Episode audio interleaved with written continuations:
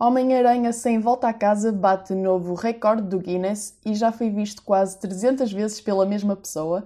TVI confirma a edição especial do reality show Big Brother Desafio Final e Paramount oficializa fim de transmissões na Rússia. Olá, eu sou a Beatriz Duarte e estes são os factos da semana.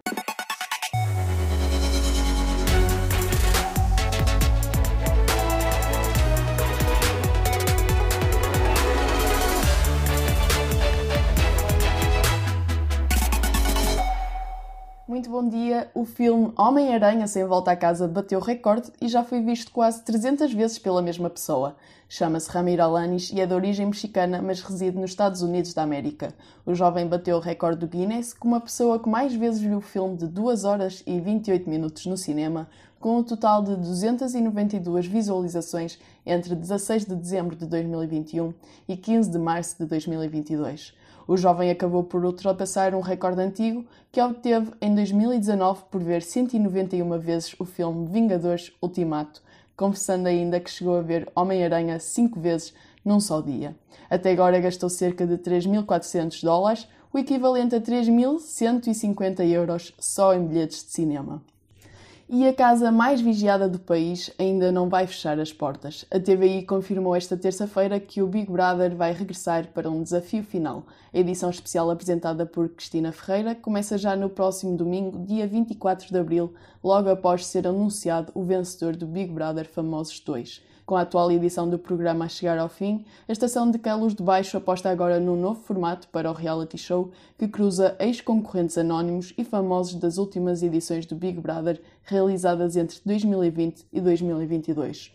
O programa vai continuar a ser conduzido por Cristina Ferreira e vai estar no ar durante várias semanas. Quanto aos programas diários que complementam o reality show, Mafalda Castro vai continuar a comandar a edição da tarde, o Diário, exibido às 18, enquanto Alice Alves e Marta Cardoso vão apresentar o Extra à noite de forma alternada. O Última Hora, que nas últimas edições de Big Brother tinha lugar às 19 horas, deixa assim de existir para dar lugar à nova novela da estação Rua das Flores. Os canais de Paramount Pictures Corporation ficam oficialmente indisponíveis na Rússia a partir desta quarta-feira, dia 20 de abril.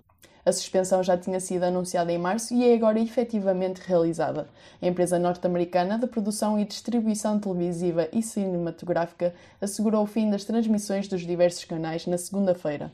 Também o canal de comédia Paramount Comedy e os ligados à música, tais como a MTV Rússia e MTV Live, deixam de ser transmitidos.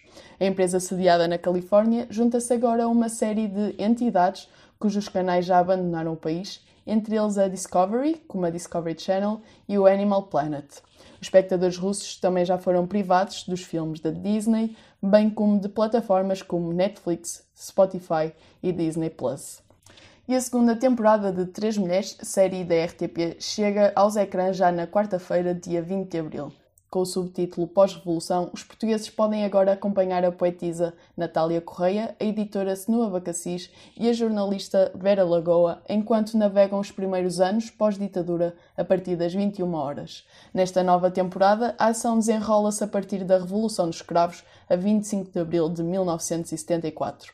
Os três episódios da primeira temporada da série estão disponíveis gratuitamente na RTP Play e também na HBO Max. Semanalmente, a cada novo episódio transmitido na RTP1 ficará também disponível na plataforma RTP Play. Vamos embora! Posições! Quero aquela porta cercada! Ninguém entra nem ninguém sai! Natália Correia, Golpe militar? Senua Becassis Todos sonhamos com este e dia. Maria Armanda Falcão Finalmente! fizeram revolução.